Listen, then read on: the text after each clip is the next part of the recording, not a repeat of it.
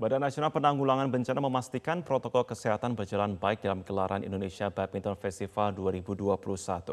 Penerapan prokes tersebut diharapkan dapat menjadi contoh penyelenggaraan ajang olahraga internasional di tanah air. Menggelar event internasional di tengah pandemi tidak lepas dari penerapan protokol kesehatan yang ketat.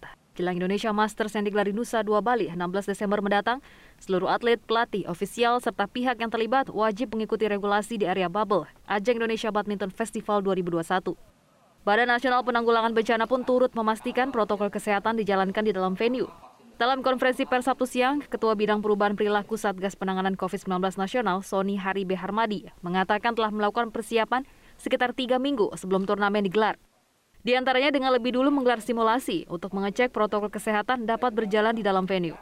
Kita juga sangat ketat di dalam melakukan tes ya. Tes PCR dilakukan berkali-kali, lalu setiap kali mereka masuk ke dalam venue pertandingan, mereka wajib melaksanakan tes antigen. Jadi kita melakukan screening secara berlapis. Termasuk panitia pelaksana, jadi bukan hanya atlet dan seterusnya, semua yang ada di sini wajib melaksanakan itu semua. Selain itu, terdapat pengamanan ring 1 di kawasan bubble yang melibatkan 30 orang, terdiri dari 5 petugas BNPB dan unsur keamanan hotel. Sementara penjagaan ring 2 dan 3 oleh total 900 orang gabungan dari Kodam Udayana dan Polda Bali. Persaingan di tubuh ganda putra Indonesia memacu semangat Muhammad Rian Ardianto untuk terus meningkatkan performa. Bersama Fajar Alfian, dirinya siap memberikan yang terbaik di ajang Indonesia Masters 2021.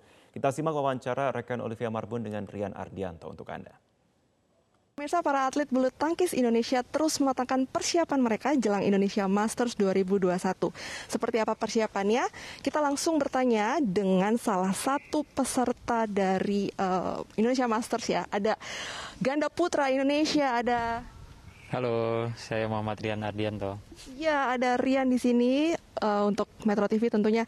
Rian, tanya-tanya sedikit soal persiapan jelang Indonesia Masters ya di hari Selasa nanti.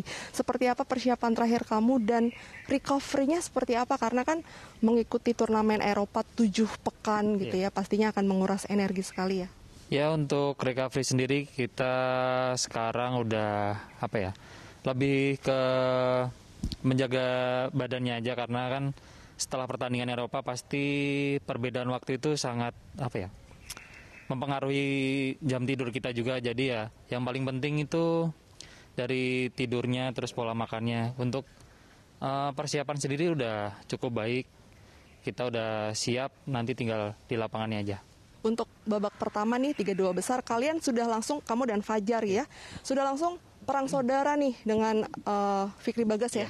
Nah, seperti apa sih, ada persiapan khusus nggak? Ini melawan saudara sendiri yang pastinya Indonesia sudah pasti di 16 besar gitu.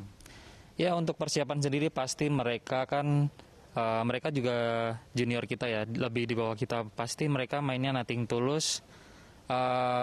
Sebenarnya kita juga udah sama-sama tahu lah kelebihan dan kekurangannya. Jadi nanti tinggal siapa yang siap aja di lapangan itu sih. Tapi ini pertemuan pertama kalian ya? Iya, kita pertemuan pertama di Bagas Fikri baru ketemu pertama ini.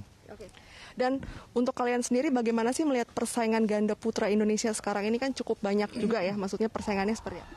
Ya, persaingan di ganda putra ini cukup ketat juga ya, karena di Indonesia sendiri pun sekarang sudah dari junior-junior udah mulai naik, udah mulai kelihatan. Jadi ya kita harus benar-benar mempersiapkan diri, dari individunya harus diperbaiki gitu sih.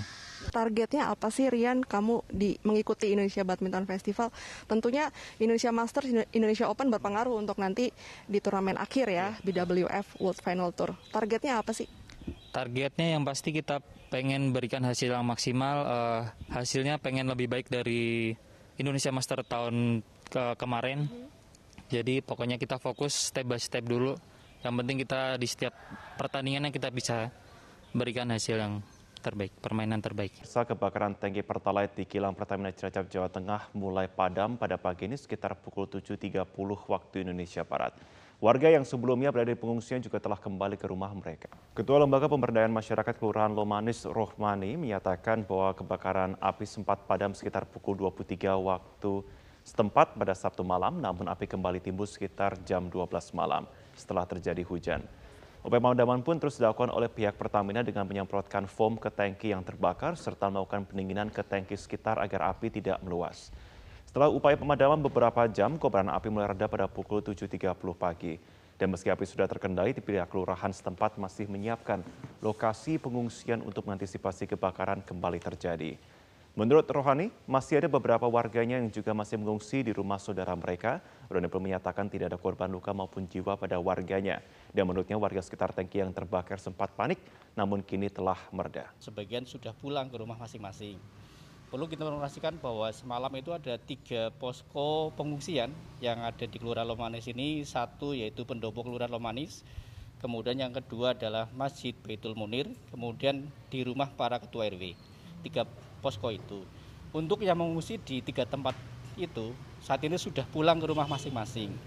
Tapi ada juga pengungsi yang mengungsi ke rumah saudara. Itu dengan mereka berangkat sendiri, naik kendaraan sepeda motor ataupun mobil, ataupun mungkin dijemput oleh keluarga yang bersangkutan. Sampai saat ini masih ada yang belum pulang. Diketahui kilang minyak Pertamina Refinery Unit 4 Cilacap kapasitas merupakan kilang minyak terbesar di Indonesia, di mana produksinya mencapai 348.000 barel per hari.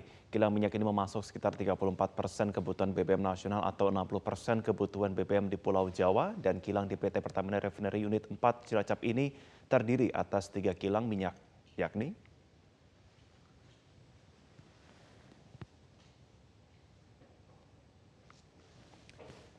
kilang ini dibangun pada tahun 1974 dan resmi beroperasi pada tanggal 24 Agustus 1976, di mana fasilitas ini dirancang agar mampu memproses bahan baku minyak mentah yang berasal dari Timur Tengah. Tujuannya adalah untuk mendapatkan BBM dan NBM, di mana NBM adalah bahan dasar dari pembuatan minyak pelumas atau lube oil base dan juga aspal. Dan pada tahun 1998-1999 terjadi peningkatan kapasitas atau debottlenecking kilang minyak sehingga kapasitasnya menjadi 118.000 barel perharinya.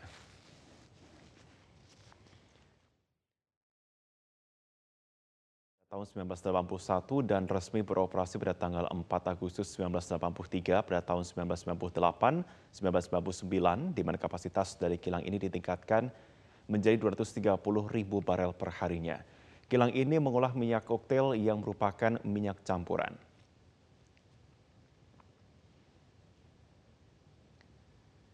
Dan kilang ini dibangun pemirsa kilang Parasilen pada tahun 1988 dan beroperasi setelah diresmikan oleh Presiden pada tahun 1990, tepatnya pada tanggal 20 Desember 1990.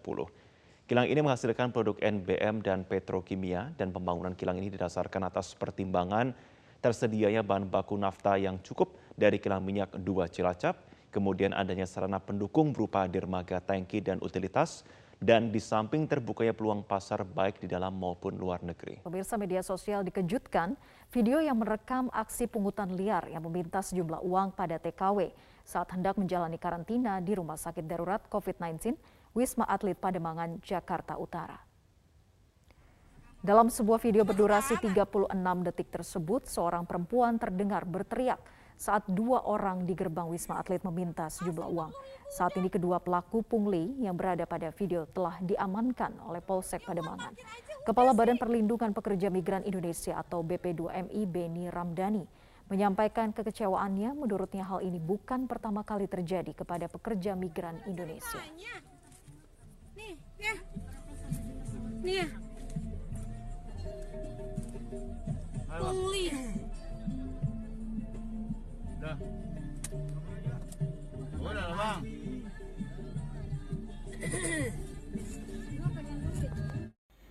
Si pelaku ditangkap, kemudian proses hukum jalan untuk memberikan efek jerah. Sekaligus ini upaya kita untuk membersihkan dari pandangan publik. Jangan publik memvonis seolah-olah pelaku pemalakan yang selama ini sering dialami oleh para pekerja migran Indonesia itu dilakukan oleh para petugas yang ada di Wisma Atlet. Syukur tadi langsung ditangkap si pelaku, dan saya minta proses hukum, dan menurut informasi terakhir yang bersangkutan, si pelaku sekarang sedang diproses di polsek ya setempat. Untuk mencegah masuknya varian baru COVID-19 jenis Delta Plus, petugas memperketat penjagaan di pos lintas batas negara Indonesia Timur Leste yang berada di Kabupaten Malaka, Nusa Tenggara Timur.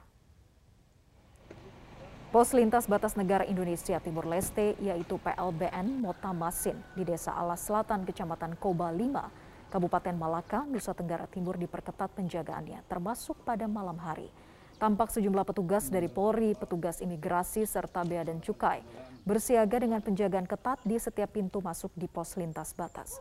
Bupati Malaka, Simon Nahak, yang meninjau langsung penjagaan perbatasan antar negara mengatakan, pemerintah secara ketat menjaga wilayah perbatasan ini dengan tetap menerapkan protokol kesehatan secara ketat, sehingga segala aktivitas di sekitar wilayah perbatasan ini dibatasi secara total untuk menekan penyebaran COVID-19. Kita memang ada beberapa strategi, beberapa cara untuk membatasi lajunya perkembangan COVID-19.